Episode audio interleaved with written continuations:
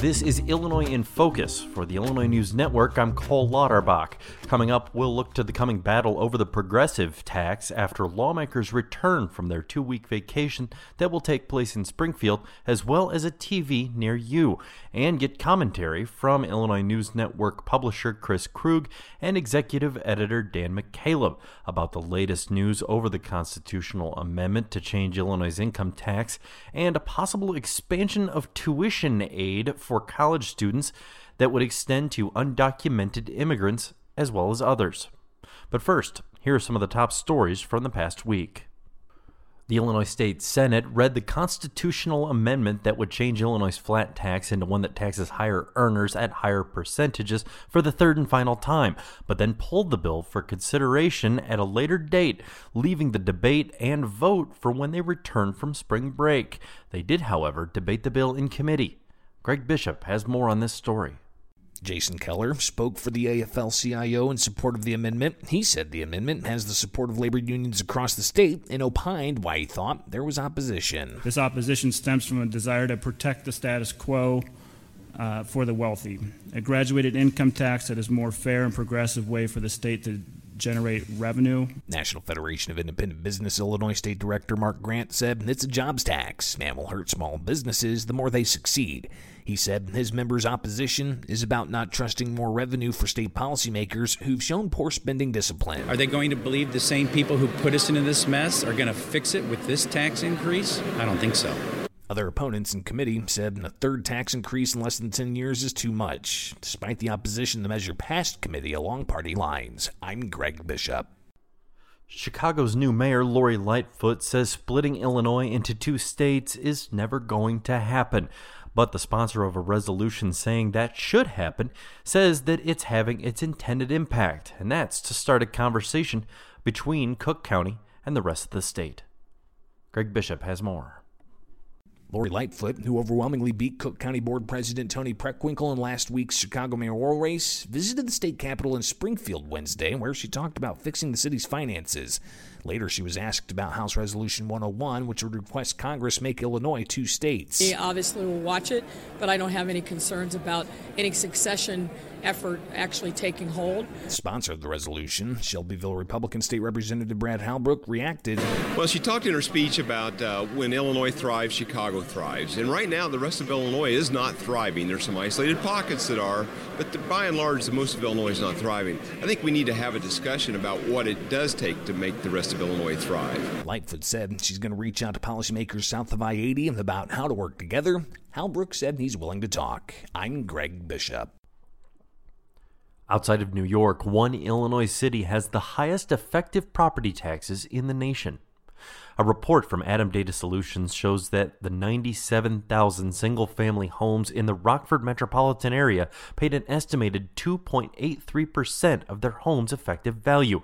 This means they paid an average of $3,500 on homes that were valued at much less than half the national average. Todd Teta with ATTOM says high taxes like that often suppress home ownership. It certainly increases the home renter rate uh, when taxes become prohibitive to, to purchasing. Um, and you'll see that in obviously the coastal states where uh, where there are high tax bases or high tax rates. Um, and Jersey, uh, a lot of the, the homes that are uh, or a lot of the states that have high tax rates are northeastern states. So, um, and, you know, you couple that with the SALT uh, state and local tax limitations that were put in with the Trump tax bill. Um, more and more people are just conscious of what a, the impact of property taxes are, because it's a it's it's now a uh, really a pre-tax um, uh, contribution, if you will. So if you think about a 401k, you, know you might have gotten a tax benefit from making a contribution there. Uh, in the case of property taxes, that's getting limited in, a, in any high value area um, now under the bill, and people are thinking twice about it.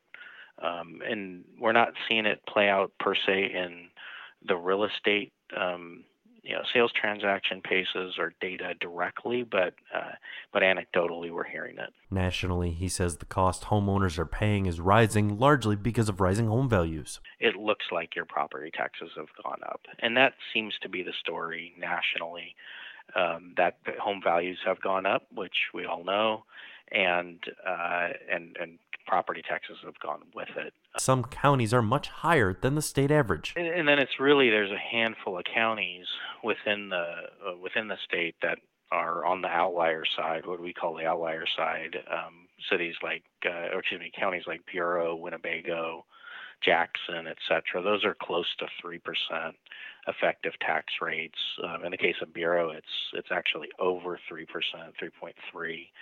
Um, so you know, high tax rates overall within Illinois, uh, and and then the story being very specific counties are on the high end there. Um, it's not uh, the the there's quite a bit of dispersion within the different counties. Peoria ranked 8th and Springfield was 14th in the metros of at least 200,000 people. Some lawmakers at the State House are planning to pass a bill to give certain individuals access to the state's tuition assistance program for college, but opponents say the resources are very limited. Greg Bishop has more on this story. State Representative Elizabeth Hernandez has the Retain Illinois Students Act, which would give monetary award program money to transgender students who are disqualified for failure to register for the Selective Service. It would also give non citizen students who've not obtained lawful permanent residence the benefits. They are residents of Illinois. Universities across the state and community colleges are supportive of this bill. Republican State Representative Norine Hammond said there are already concerns that there's not enough MAP money to go around, and Hernandez's bill would compound that. Um, that would certainly increase the number of eligible students um, for our MAP grant program, and I have serious concerns about that. It's estimated it would impact 3,500 students. The Illinois Student Assistance Commission said the measure would increase demand by about $9 million. I'm Greg Bishop. Illinois taxpayers pay a higher percentage of their income in taxes than all but eight other states. Using 2017 income tax data and the latest property sales and excise taxes, financial data from WalletHub found that Illinoisans pay 9.67% of their annual salary in state and local taxes. This also considers that Illinois residents earn a median income that's $2,600 higher than the average American. WalletHub analyst Jill Gonzalez says Illinois' property taxes are the main driver. Bulk of that does come down to property tax. Now, that's where a lot of government services get funding from within the state. So you could argue that if education systems, if healthcare systems seem to be run pretty well, then hey, we're getting what we're paying for. Uh, of course, in not every city is that the case. Illinois has more than 1,200 different sales and excise tax jurisdictions.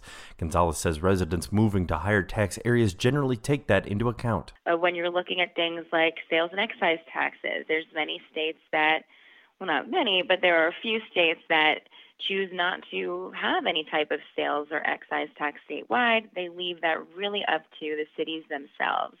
Uh, so people who think, you know, if I'm moving to this city, then that's something I signed up for. You know, that is considered fair to them. Uh, property tax tends to be a little bit more regressive. And again, you really do see big differences in states that uh, have much lower property tax rates in terms of government services and complaints about government services, whether it comes in the shape of higher dropout rates when we're looking at high school and education system or higher crime rates when we're looking at how our police departments are funded. So, what's fair certainly is not something agreed on by everyone, especially depending on what type of tax you're looking at. Illinois lawmakers raised the state's income tax by 40% in July of 2017. That change isn't reflected in the data. Those are the top stories of the week. You can find these and more online at ilnews.org. Coming up in a minute for Illinois in Focus, commentary from Illinois News Network publisher Chris Krug and executive editor Dan McCaleb. This is Illinois in Focus for Illinois News Network. I'm Cole Lauterbach.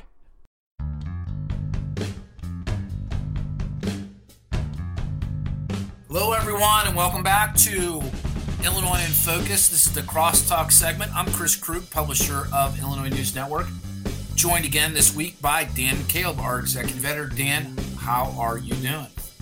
Doing well. I had a had a busy and pretty interesting week at the state legislature, which I think we're going to probably talk about here in a second. But uh, I, am doing well. And how about yourself?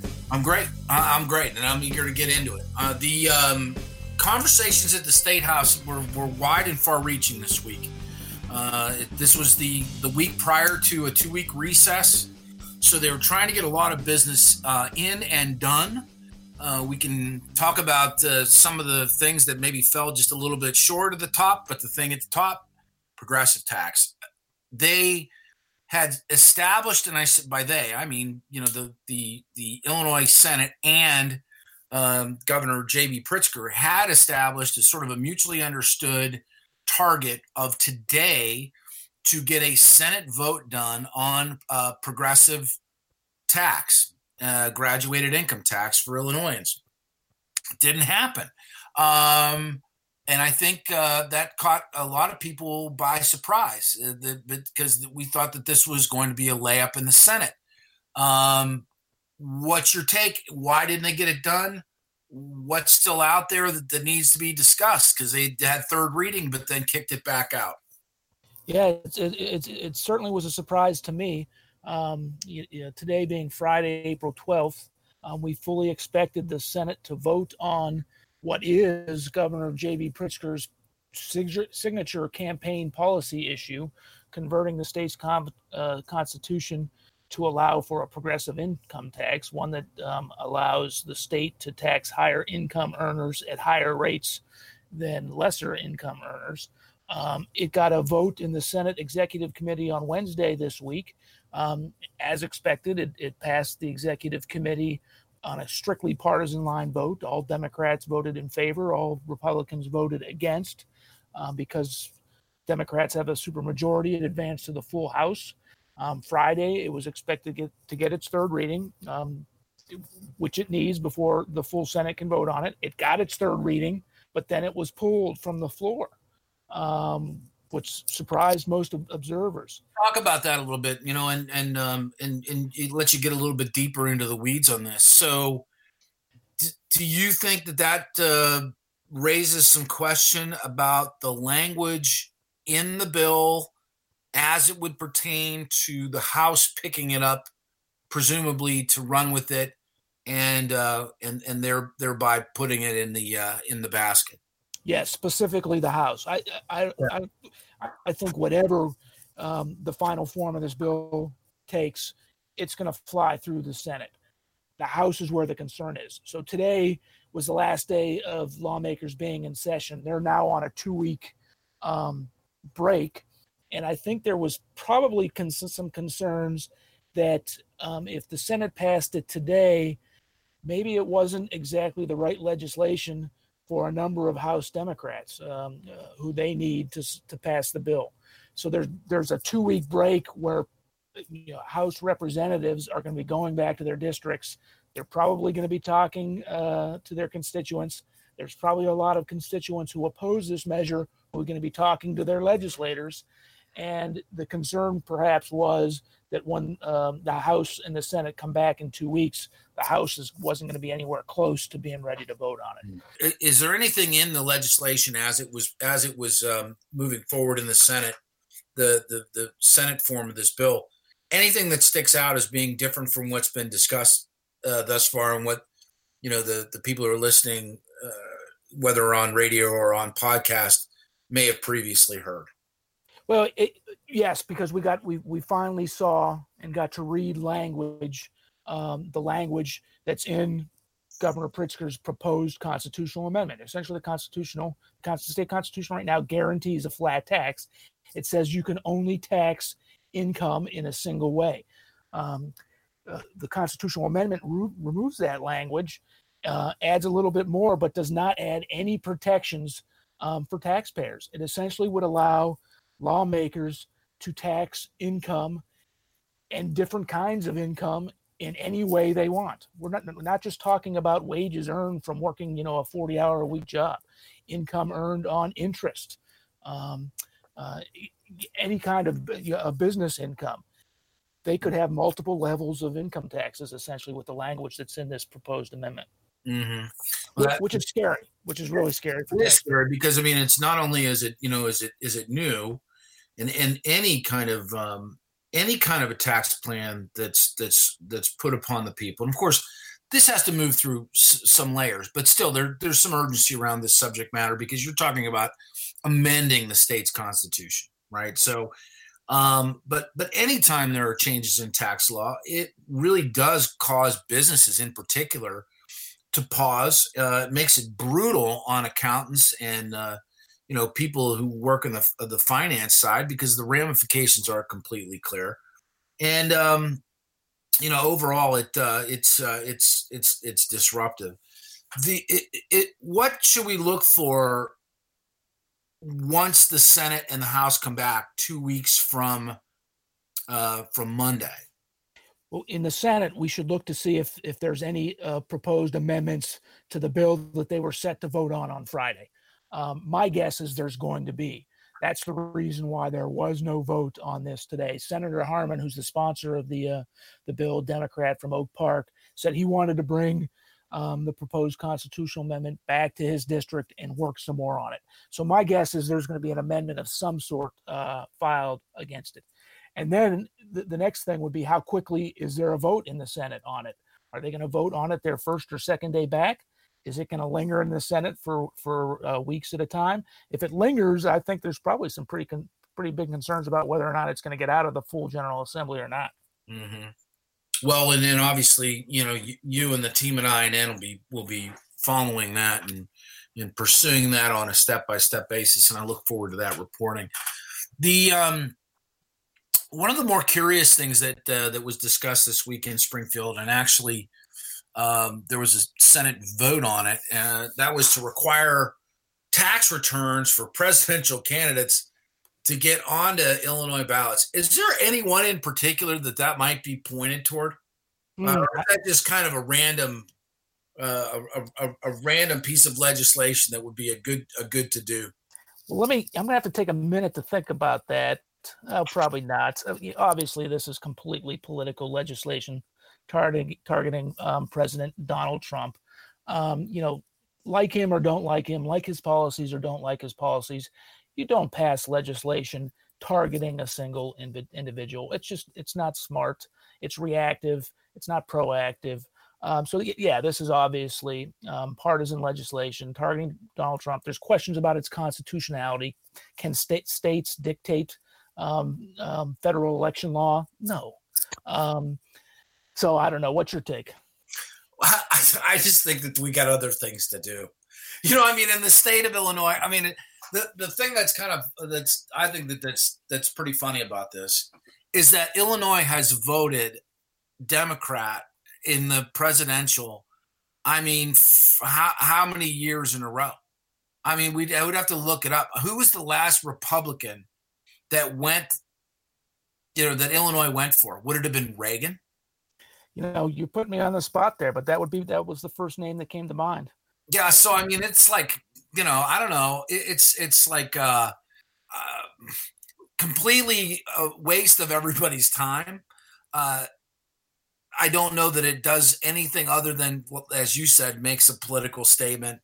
And uh, the political statement that I think that I think it makes is that the Illinois legislature doesn't always have the people's best interest in mind.